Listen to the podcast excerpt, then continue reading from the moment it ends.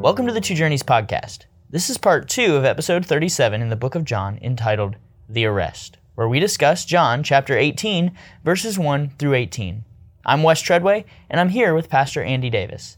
Andy, what are we going to see in these verses today? Well, we're in a whole new section of John's Gospel. And uh, let me go back over, a, I think, a helpful four part outline that I have memorized uh, for John's Gospel. It'll be helpful to see how we're in a new section now. The overall purpose of John's Gospel is stated in John 20, 30, and 31, uh, in which John says Jesus did many other miraculous signs in the presence of his disciples, which are not recorded in this book, but these are written that you may believe that Jesus is the Christ, the Son of God, and that by believing you may have life in his name. So the goal of the Gospel of John is to persuade the reader that Jesus is God mm.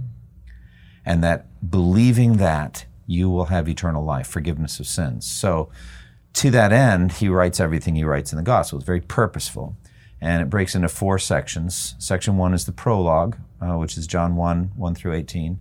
In the beginning was the Word, etc. Um, you know, and the, just the introductory section. And then from John 1 19 through the end of chapter 12, we would have what we could call Jesus' public ministry and that's Jesus ministering to a mixed group. There's a lot of believers and unbelievers. There's an interplay always between light and darkness, those that believe, those that reject. And that's made up of seven miraculous signs and seven extended teachings. Um, and those are interspersed. John mixes in some of the miracles, and then there'll be some extended teaching. And then Jesus' private ministry from John 13 through 17. And that has to do with Jesus ministering to his own apostles once Judas is gone, although Judas begins that section there. He leaves, and John says it's night. And so that breaks into some subsections. Jesus washes the disciples' feet, teaches them many things, and then prays for them. And now we're in the final section, and that is Jesus, the account of Jesus' crucifixion and resurrection. Mm. And it's very intentional how John writes it. He writes it to prove the deity of Christ. Whereas in Matthew, Mark, and Luke, we're going to see much more of the humanity of Christ, Jesus sweating great drops of blood, the agony, and all that. John doesn't deny that, but just doesn't make much of it. What we're going to see here is Jesus behaving in a supernaturally sublime way while everyone around him falls apart. Hmm. Everyone around him, both his enemies and even his own apostles, fall apart. And so we're going to see Jesus, by contrast, displayed as a sublime, supernatural, figure, the incarnate God man in the midst of these crazy circumstances of his arrest, his trials, his crucifixion, his death. So mm. that's what we're going to see. Well, so that we can have a sense of where we're at in the book of John, I'm going to read John chapter 18, verses 1 through 18 for us. When Jesus had spoken these words, he went out with his disciples across the brook Kidron, where there was a garden, which he and his disciples entered. Now Judas, who betrayed him, also knew the place for Jesus often met there with his disciples. So Judas, having procured a band of soldiers and some officers from the chief priests and the Pharisees, went there with lanterns and torches and weapons. Then Jesus, knowing all that would happen to him, came forward and said to them, Whom do you seek? They answered him, Jesus of Nazareth. Jesus said to them, I am he. Judas, who betrayed him, was standing with them. When Jesus said to them, I am he, they drew back and fell to the ground. So he asked them again, Whom do you seek? And they said, Jesus of Nazareth.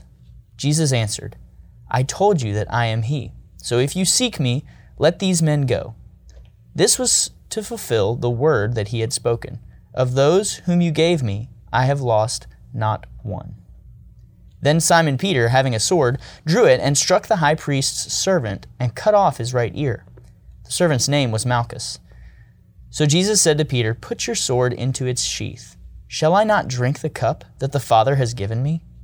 So the band of soldiers and their captain and the officers of the Jews arrested Jesus and bound him. First, they led him to Annas, for he was the father in law of Caiaphas, who was high priest that year. It was Caiaphas who had advised the Jews that it would be expedient that one man should die for the people. Simon Peter followed Jesus, and so did another disciple. Since that disciple was known to the high priest, he entered with Jesus into the courtyard of the high priest. But Peter stood outside at the door. So the other disciple, who was known to the high priest, went out and spoke to the servant girl who kept watch at the door, and brought Peter in. The servant girl at the door said to Peter, You also are not one of this man's disciples, are you? He said, I am not. Now the servants and officers had made a charcoal fire, because it was cold, and they were standing and warming themselves. Peter also was with them, standing and warming himself. Andy, picking up in verse 10 where we left off, Peter acts very consistently with what we've come to expect from him. Yeah. He draws his sword and deftly removes the high priest's servant's ear from his head. Yeah. What do we learn in Jesus' response, and what is the cup that the Father had given All right. Christ? I will answer your question, but what do we learn about Peter? Oh my goodness. oh, Peter. yeah, Peter, you know, He's consistent. yeah. Well, we have, we have a friend, Chris, uh, in, in, the, in our church, uh, one of the leaders of our church, and he said Peter was a ready, fire, aim guy. So uh, I love that. Ready, Ready, fire, fire, aim. aim. Yeah. Got So it, yeah. He's just like, he's acting boldly. Now, what's so interesting here is just the mentality of Peter. The, the Greek word here, machaira, refers to a basically a dagger, but you could picture a fisherman's knife. So a knife he, he wears on his belt to carve up fish that he's got. So he's going to use this fisherman's dagger to fight 600 Roman soldiers. Starts with the guy closest. Yeah, yeah. We'll start with the Let's- 1st let's guy. go. And and the funny thing is, it's like, is he really aiming for an ear? You know, he's he's probably going to try to kill him, but he misses. And and again, interesting. John doesn't tell us that Jesus did a miracle there in restoring Malchus's ear. Wouldn't it be wonderful to find out that Malchus was later con- converted? You know, that he knew what happened to him. Uh, that would be a wonderful thing. Doesn't say anything about him.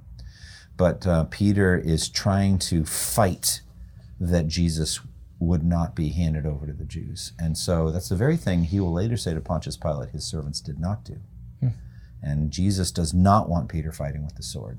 And he, you know, and he says in Matthew's gospel very plainly, do you think I could not call on my Father, and he would at once put at my disposal more than 12 legions of angels? But how then would the scripture be fulfilled to say it must happen in this way? So that's his mentality in Matthew's gospel. Here, what he says, the same thing, but different words. I think he said all those words, but only, you know, the Gospels record, record different version, different ones, hmm. but he said them all. Put your sword away. Shall I not drink the cup the Father has given me? And so it's that mentality is, I must drink this cup. Hmm. Now, Gethsemane and all the wrestling and the drops of blood, he has to get to that point. Father, if it is possible, let this cup be taken from me. John doesn't give us any of that. He just says, I'm going to drink the cup. Yeah. And in all four of them, uh, the Gospels, he comes to that point. He will drink the cup. But Peter, he's got to be told, I am determined to go to the cross. And what is that cup? Right. Can you kind of explain what he's sure. The cup, here? I believe, represents the cup of God's wrath. We see that in Revelation 14, uh, how the wicked who are consigned to hell uh, drink from the cup of God's wrath which has been poured full strength etc there's this mm. this image of wrath. Mm. And so jesus is drinking the full wrath of god poured out for all the elect of all time. That's that's what he's drinking and he's going to drink the cup of god's wrath by dying on the cross. Hmm. So next, the narrative begins to move back and forth between Jesus' trials and Peter's denials. Mm-hmm. What is John's purpose in weaving together the stories of Jesus' trial and Peter's denial? Yeah, I think, like I said at the beginning of our time, it's contrast. He's going to compare and contrast Jesus with Annas and Caiaphas on the one side and all the soldiers and all that, and then uh, also Peter as well. And Jesus will, will look infinitely, beautifully bright and pure as light compared to all that darkness. And Peter's, you know, Peter's not a wicked man, but he just comes off as dark as well. He comes off as, in some sense, no better than anyone else. So it's compare and contrast. So he weaves them together, and you have that that rhythm. Um, you know, so trial, denial. Meanwhile, back at the trial. Meanwhile, back at the denial. There's that that weaving back and forth. Now, what's going on in verse 13 and 14? Who do we see here, and why does John remind us of what took place all the way back in chapter 11? Okay. So, yeah, this is the first. Jesus is going to go through, I believe, six phases of his trial, hmm. six of them. And I, I don't know that I could catalog them all now, but I know that certainly they involve Annas and Caiaphas. They involve Herod, King Herod. They involve Pontius Pilate. They involve being traveled from point A to point B to point C to point B to point D to point A. To, I mean, there's just a lot of moving around. But it all starts with Annas and Caiaphas. Um, at this point, Pilate doesn't know, I think, anything about this. I think he's going to be informed um, by Annas and Caiaphas what they want him to do, and we'll get to that. But the first, you know, is the Jewish leaders. They uh, Annas was the high priest, and high priest was supposed to be for life. So they don't bring him to Caiaphas's house, and Caiaphas isn't even mentioned prominently. He's just mentioned by the by. The real power here is Annas. Hmm. And Annas was Caiaphas's father-in-law. So we know that high priest is high priest for life. Then why then was Caiaphas high priest? And he says, and it said high priest that year. Yeah. Well, it's because the Romans didn't want any one man to be too powerful. So they would move someone out, put him out to pasture, put him like in an honorary position, and then bring up another guy. But Annas controlled it all. It's all his sons or his son in law. He's the real power. Hmm. So Jesus is being brought to Annas, and Annas is a thoroughly wicked man. He is absolutely, you picture it for me, the godfather of a religious mafia. That's the way I hmm. picture hmm. Annas. He's making huge money on the religious system, on the sacrificial system. Hmm. Absolutely. Like I said, quarter of a million sacrifices, yeah. temple inspections, money changers, hmm. opportunities to make a profit at every turn in the road. The, the pilgrim brings a, uh, a sheep, sheep's not quite good enough, has a blemish, something's wrong with it, gets confiscated. But over here we have some pre approved sheep which were there yesterday, confiscated from yesterday's oh pilgrims. Goodness, yeah. Get sold for an elevated amount. Sorry, you don't have the proper currency, but we've got some money changers over here that will. Tra- I mean, money's rolling in mm. for years.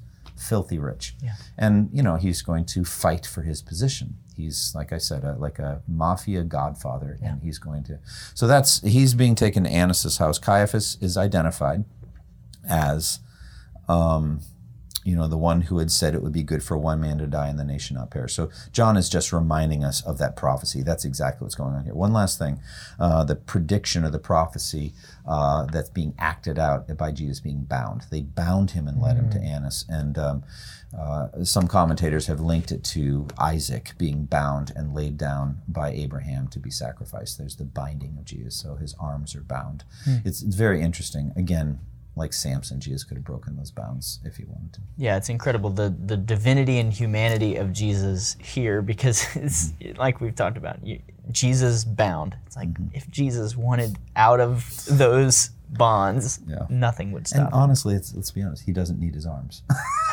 he can be bound and kill everyone. Right. We've seen yeah. a word knock down all Even of these not a men. word. He drove yeah. out the Syrophoenician woman's the demon without speaking a word or doing anything. Just thought it. So he doesn't need his arms. He doesn't need to be anywhere in particular. Whatever he wants to do. If he wants the emperor dead, he'd just think it, and the emperor's dead. Yeah. Stop so, holding him yeah, together. It's just, just anyway, incredible. Yeah. Hmm. In these final verses that we'll look at today, Peter and another disciple followed Jesus mm-hmm. to his trial. Now, Peter had promised Jesus that he would be willing to die for him. Mm-hmm. What would you say of Peter's spiritual demeanor throughout this section? Well, pride goes before the fall. That's what we're seeing here. And he was proud. He thought he was the best disciple on earth. Hmm. Even if all fall away on account of you, I never will. Mm. So, of all the people that, that follow you, Jesus, I'm the, the greatest. I'm the least likely to, to fall. And he thought he had proven that just by pulling out that dagger. Um, interesting, Jesus, uh, sorry, Peter follows at a distance. And so the reason um, for that, the reason he's following at a distance is um, because he had fled when, mm-hmm. you know, the disciples all deserted him and fled. It openly says that in Matthew's gospel. Mm-hmm. So what is Peter doing? If, you know, Jesus has opened a way for them to escape, they all run through it. Yeah. Mark's gospel says one of the disciples, not one of the apostles, but whatever, I think it was Mark, left a garment in the hand of somebody grabbing at him and ran away naked. Everybody's running for their lives. Wow. The disciples are terrified. Keep in mind, these are the very same ones that were in downtown Jerusalem 40 days later, 45 days later, 40 whatever days later, Pentecost, boldly preaching the resurrection of Christ, mm. fearless. What happened? Christ rose from the dead, the Holy Spirit was poured out. That's yeah. what happened. Yeah. So, but at this point, they're all terrified. Strike the shepherd, the sheep of the flock will be scattered. They all run away. But what does Peter do? U turn. Jesus has orchestrated his safe escape. Hmm. It's not good enough for him. He hmm. turns around and follows at a distance, going right into the lion's den, the very place that Jesus did not want him to be because he would lose his faith. Mm. And remember what he prays in, in Luke 22 I've prayed for you, Simon, what? That your faith, faith will not fail. fail. Mm. And you're going right into the lion's den. You're coming as close to your faith failing as it possibly can, but I won't let it happen. And so it's amazing. So he follows at a distance. The other disciple, we don't know who it is. Might be Nicodemus, might be Joseph of Arimathea, might be someone he doesn't name him, so we don't know. But he's known, he's part of the inner circle of the, you know, but he's a follower of Jesus. And he orchestrates Peter's entrance into the courtyard of the high priest. And he's able to get in there. And then he immediately gets into trouble. Mm. Now, before we uh, reach the end of our time, mm-hmm. you know, it's easy for us to look at Peter and think, oh, Peter, mm-hmm. come on, Peter. Yeah. But I think relying on ourselves is a tendency for us as well. What is God's strategy for weaning us off of self trust, mm-hmm. turning us to God? Sometimes he, it's a great question. Sometimes he gives us over to what we want, teaches mm. us a lesson. And so he lets Peter be the bold man. He lets Peter. And the thing is, I think what's going on with Peter is as he goes into the courtyard, he doesn't even see the girl that talks to him. He's just walking by her. He's probably past her. Wait, wait, wait. Now, you're not one of his disciples, are you? She's assuming the answer no. She's not heard his accent yet, which is going to give him away. Mm-hmm. She's just asking. Yeah, I can't let any of the followers of Jesus in. You're not one of those, are you? Hmm. And he immediately denies it. Now, here's the thing it's like, what, ha- what just happened? What happened was you were expecting the temptation to come in this direction, and you're ready for the Roman soldier. You're ready to lay down your life for Jesus. You're not ready for the slave girl coming from the side. So you walk by her. She, oh, wait, wait, wait. She grabs at you. Say, You're not one of his. No, no, no, I'm not. I'm not one of his. Wait, what just happened? Mm. You don't even know what just happened. It just happened that quickly. Wow. And I think about temptations. People fall into sexual immorality, commit adultery at a, at a Christmas party with a secretary or whatever, and then they're crying later, you know, asking for forgiveness. They don't know, and they say, I just don't know what happened. You know, came on me like a freight train. You're a fool. You should have thought ahead of time what am I getting into? What's that evening going to be like? What could happen? Get ready. Be prepared. Mm-hmm. Remember how he said, Watch and pray so that you will not fall into temptation. Do you know what's about to happen tonight? Are you ready? Oh, yeah, I got this. No, you don't. Yeah. And he had not prayed. He'd fallen asleep in mm. Gethsemane. So he didn't know it was coming. Temptation came at an angle he didn't expect. Does that ever happen to us? Like every day. Yeah. And so next thing you know, now he's trapped in a lie. Hmm. And once he's lied once, he's committed. And it's it's hard. So he's out there with Jesus' enemies and he's standing warming his hands. It's crazy. He's just rubbing his hands, standing by the fire, warming himself with Jesus' enemies. It's a hmm. very bad scene. Yeah. Now, before you share some final thoughts on this initial section of John 18 with us, what does Peter's response to the servant girl's question show us about the nature of sin? And this initial lie really sets up the rest, right? The worst night of Son. Peter's life. Yeah, the worst night. Well, I think what we see here, and this is what the scripture does. I I love what John Calvin said in the, in the Institutes of the Christian Religion. Nearly all the wisdom we possess, that is to say, true and sound wisdom, consists in two parts the knowledge of God and of ourselves. So, what do we learn about God here? Look at Jesus. Perfect character, perfect obedience, perfect courage, mm. s- just sublime morality and perfection. What do we learn about us? Look at Peter. Mm. What's he like? And look at Annas. What's he like? What's his motive? Look, it just it's just ugly. And to think this is this is one of the disciples. This is the leader of the disciples, and he's this bad. Are we really this bad? No, we're worse than this. We're worse than we can imagine. We need a savior. That's what we learn. And and we also learn from this that temptation comes at angles we we can't we can't we foresee. We need to watch and pray.